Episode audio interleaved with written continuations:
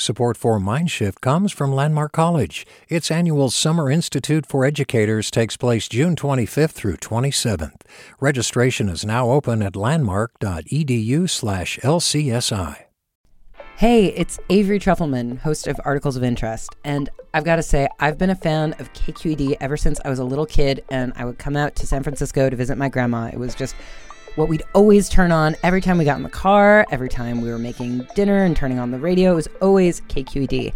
And then over the years, I've become a massive fan of KQED podcasts because this is local reporting at its best. These are answers to questions you've always wanted to know, interviews with exciting, unusual voices, necessary journalism, all told with love and care and artistry. And did you know that a majority of KQED's funding actually comes from members? It's just people like you and me supporting the programs they love while also getting access to cool events, behind the scenes footage, and so much more. If you want to sign up and be a part of this amazing community, visit donate.kqed.org slash podcasts to become a member today. That's podcasts with an S. Thank you for listening and thank you for your support. From KQED.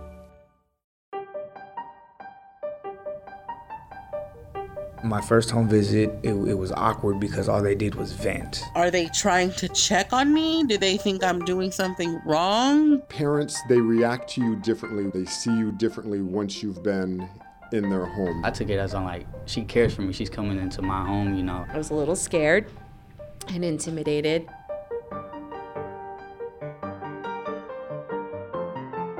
Welcome to Mindshift, the podcast from KQED about the future of learning and what it means for our kids. I'm Katrina Schwartz. And I'm Ki Sung. Today, Katrina has a story about one strategy schools are using to bridge the gap between teachers and families home visits. It's weird to call someone and say, Can I come to your house? Can I come over? You know, um, that's not how people do it typically. Jen Adkins has been teaching for 18 years, most recently at Luther Burbank High School in Sacramento, California.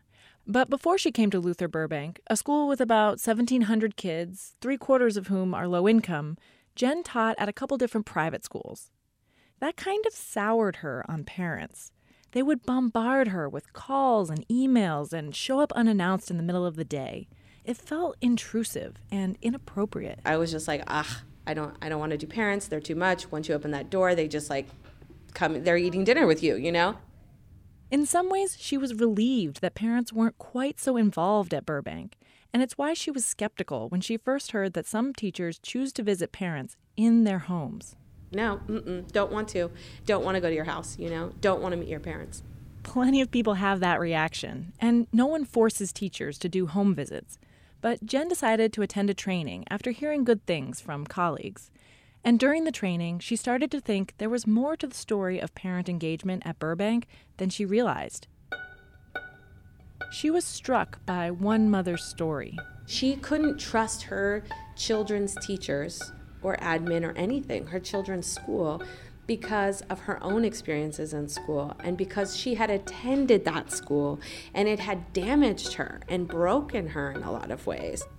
That'll make you cry. I mean, that's not what this is about breaking people, it's about building people if you're doing it right. Jen was impressed by how the home visit helped this woman trust her child's teacher and how it empowered her to get involved in her child's education. She decided to give the home visit thing a try. She started with one of her freshmen, Hernan Gonzalez.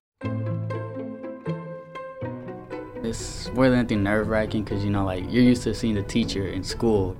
I was a little scared and intimidated.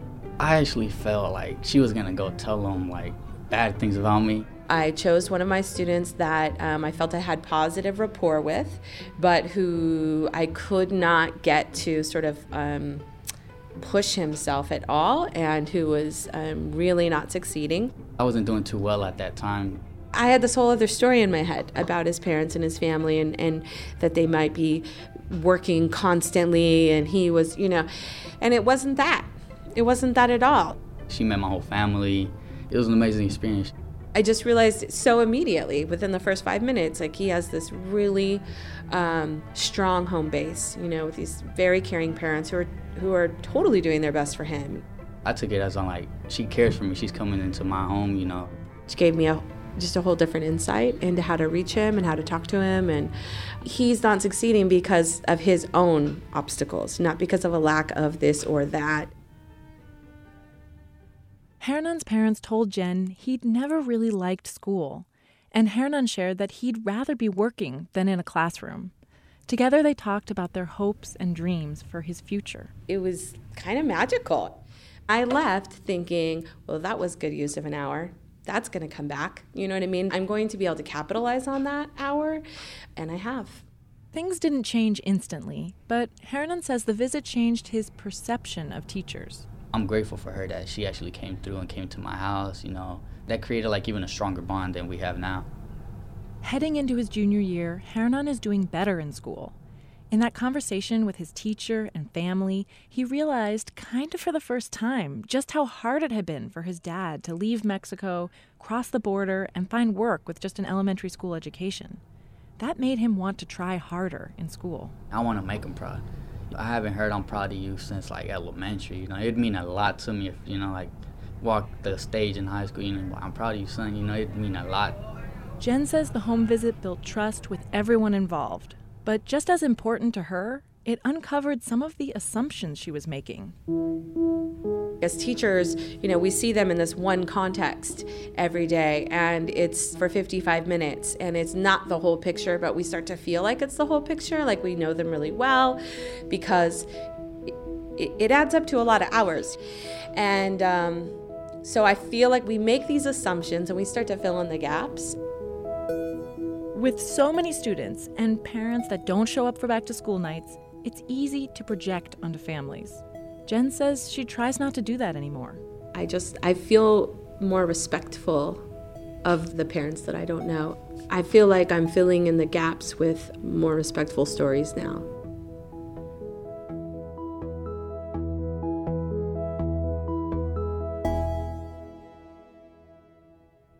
Jen was nervous about her first home visit and wanted to go with a partner who had a lot of experience.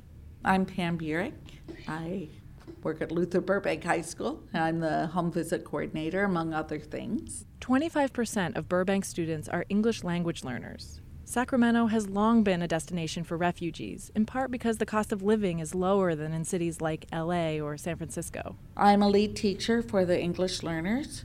I do all the scheduling for the English learners. Pam loves home visits. Right now, she's got a lot of Afghani students. We should probably so, go, huh? I think so. 427. Okay. On a rainy day after school, I hop in my car and follow Pam to a green and beige two story apartment complex a few minutes away from campus. 15 year old Ruhula Masumi waits for us at the entrance to the parking lot with an umbrella so he can walk us to his home.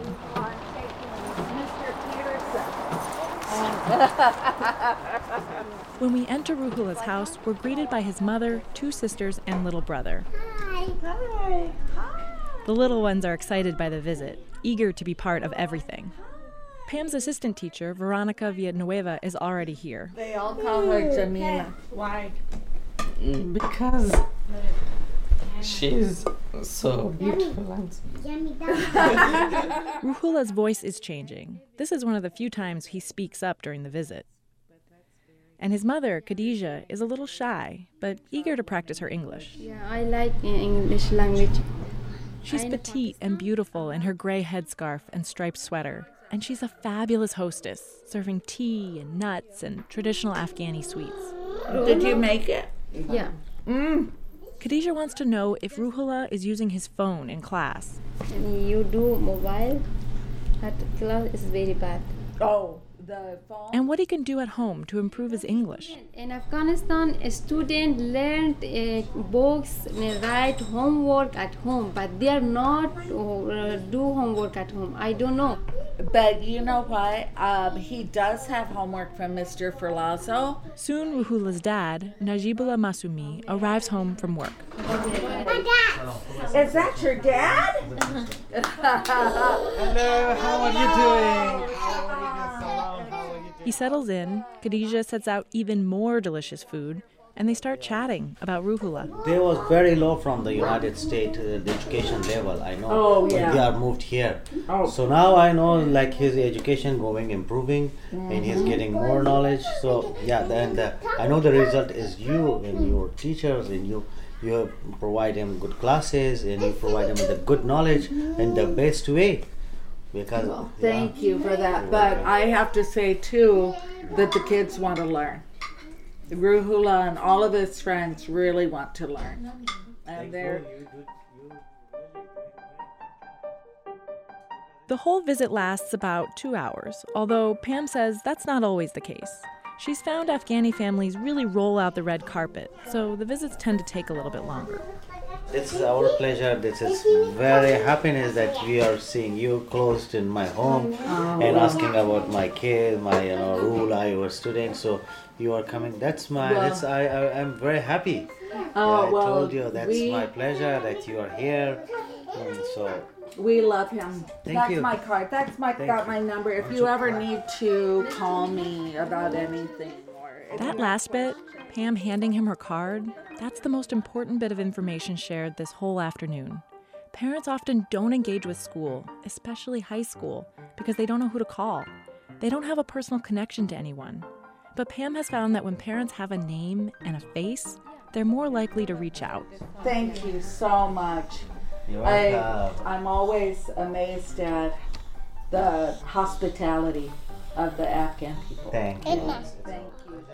That visit went well, but not every student at Luther Burbank has a stable home.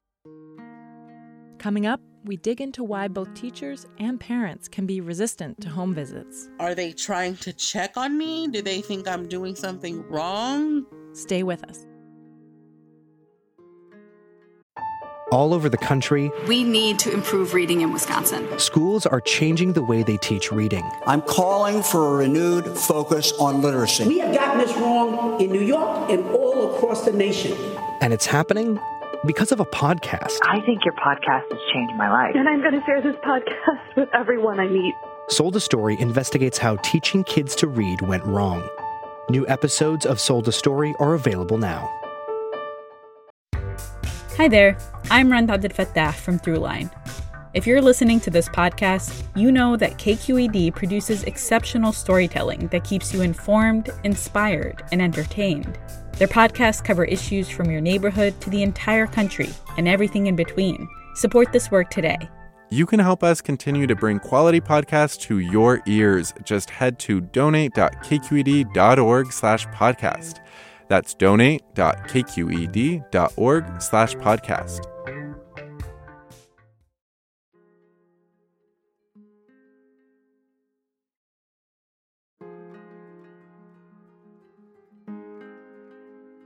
We've heard some of the ways home visits go well, the relationships they can build, the way it can shift assumptions.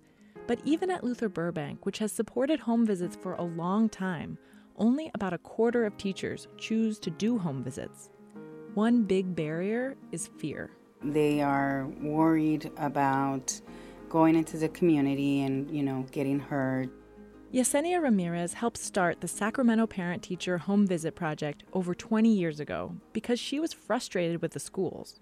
I am a mother of six girls, and I wanted to be involved in their education. I wanted to be part of the school, and I just didn't know how. Yesenia volunteered, but it wasn't having any impact on their achievement. I kept knocking on the door, and I wasn't getting the help that I needed. She started floating the idea of home visits with other parents, and the program grew from there. Now, Yesenia trains teachers in 20 states on how to do home visits, and she trained the Luther Burbank teachers. There are some non negotiables in this model. This is not a drop in home visit. They have to set up an appointment, um, and both they both have to agree that they want to meet. That's number one. But also, the program is voluntary. Teachers go in pairs. The first visit must be positive, focused on hopes and dreams, and it's not targeted. Any child can have a home visit.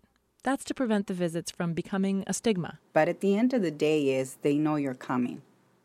Even so, after 20 years, Yesenia knows what she's going to hear from teachers. Everywhere we go, it's it's always the same. It's you know I'm gonna go in there and something is going to happen to me or I'm going to go in there and I'm going to see something. And then they're going to come back and they're going to have to report to CPS and then they didn't build any relationship with the family. CPS, that's Child Protective Services, and it's a big fear for both teachers and parents. And of course, from the parents, it's always we're afraid that they're going to come and judge us or come and see if we're good parents or if we our house is clean or it cuts both ways. The home was fine. Janet Spillman is a counselor at Luther Burbank. She has one of those horror stories that gets passed around, making people nervous. I mean, it wasn't a situation that during the home visit I saw anything or, you know. Several months after the visit, Janet found out a student was unsafe. She wouldn't tell me what exactly because of confidentiality, but in those cases, school staff are required to report it. But the parent associated it with the home visit. When the parent found out it was Janet who made the CPS report, he fixated on the fact that she had been in his home. And the parent called me and threatened to shoot me. That kind of a threat stays with you. Janet doesn't do home visits anymore, even though she still supports the program. And as much as teachers fear going into students' homes, parents have even more at stake. What do they really want to come and check on? April Ibarra has two daughters in Sacramento Public Schools. The oldest, Kenya, is going into middle school now, and April remembers feeling insulted when her first grade teacher asked to visit. I said no because I didn't want her to come into my home and be nosy. I didn't want her to come and check on us. Like, who did she think she was asking me to come into my home? When she was a kid, April's family moved back and forth from Texas a few times, and each time she came back to Sacramento, it was a shock. She went from loving school and feeling smart to hating it, and she felt her teachers stereotyped her as a dropout before she even stepped in the door. She promised herself she wouldn't let the same thing happen to her daughters.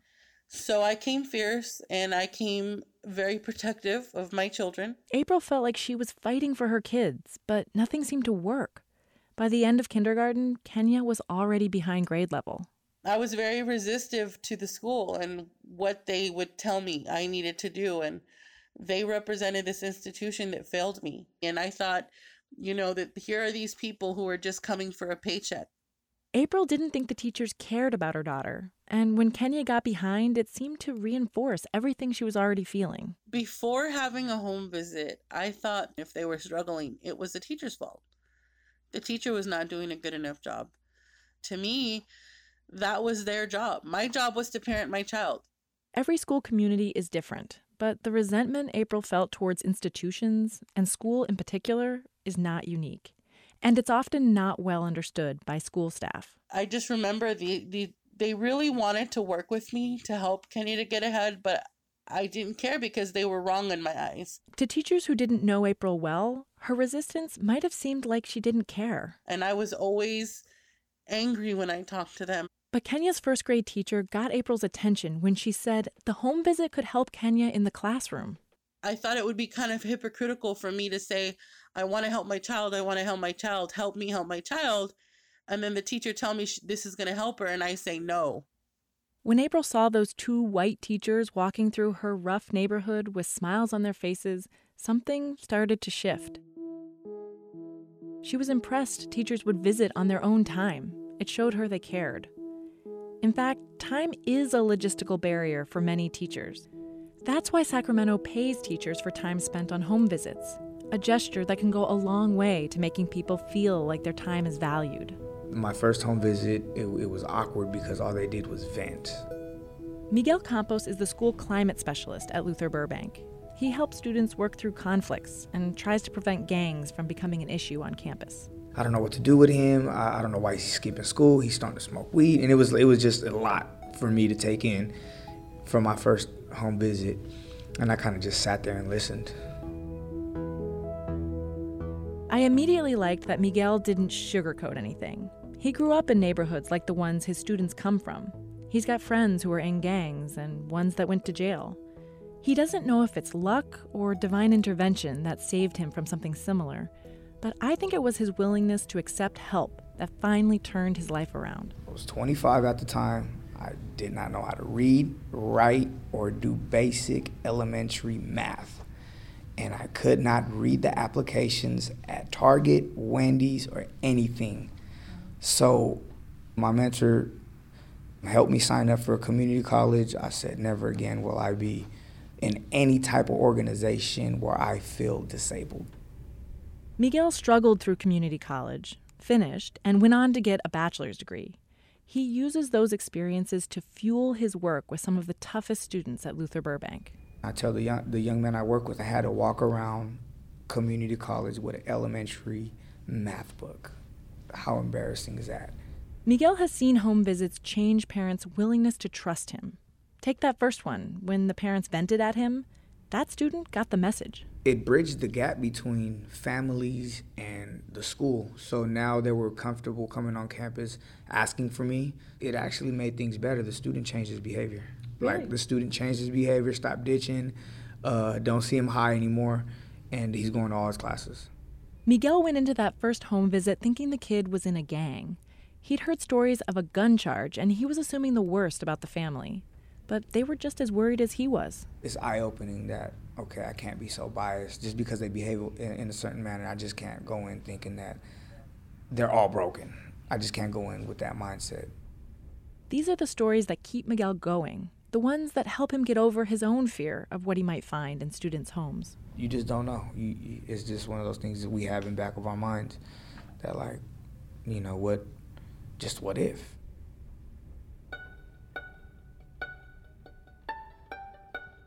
It's natural to be afraid of the unknown, but often the biggest transformations come out of taking a risk. If we want change to happen, we have to be willing to become uncomfortable. This is April Ibarra again. She's become an advocate for home visits with other parents after seeing the difference it made for her kids' academics. Yeah, we become co-educators. Yeah, the communication begins to happen. Yeah, my child can change their academics can you know, get better. But what we learn as human beings from this home visit, I think that's where the beauty lies. That's what outside evaluators of the Parent Teacher Home Visit Project have said too. One study found students that received home visits had 24% fewer absences and were more likely to be reading at or above grade level than families that didn't receive a home visit. Another study found improved relationships, more trust, and less teacher burnout.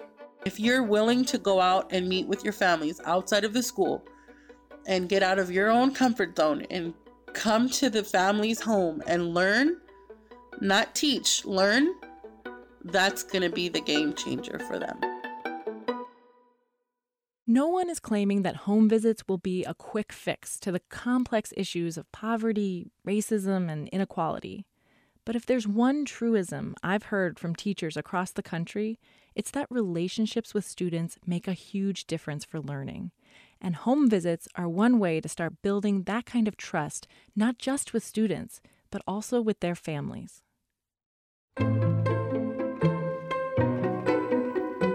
Thank you for listening to the Mindshift podcast. This is the first episode of our third season, and we've got more great stories coming your way. Mindshift is produced by me, Ki Sung. And me, Katrina Schwartz. Our editor is Jacob Conrad, and Seth Samuel is our audio specialist. Thanks to our colleagues, Olivia Allen-Price, Vinnie Tong, Erica Aguilar, Laura Klivans, Paul Lancour, Jim Bennett, Carlos Gonzalez, and Julie Kane for their help with this episode. Mindshift is a part of KQED News, and our Vice President of News is Holly Kernan. Thanks also to the Masumi family, the McPherson family, Yesenia Ramirez, April Ibarra, Pam Burek, Miguel Campos, Jennifer Adkins, Hernan Gonzalez, Janet Spillman, and everyone else at Luther Burbank High School. If you want to stay in touch for more stories about teaching and learning, subscribe to this podcast. And while you're on your podcast app, let us know how we're doing by ranking us or leaving a comment. Your feedback helps us figure out what to cover next. Stay tuned.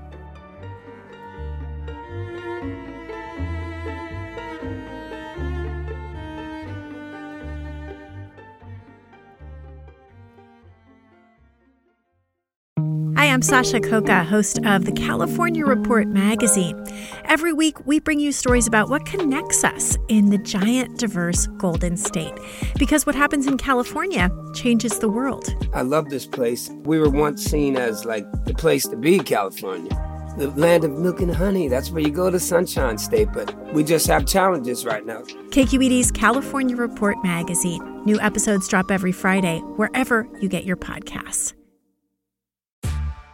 Hey there, this is Brittany Luce from NPR's It's Been a Minute. KQED's podcasts like The Bay, Bay Curious, Mindshift, Right Nowish, and more all tell the stories of the Bay and beyond with reliable, human centered journalism.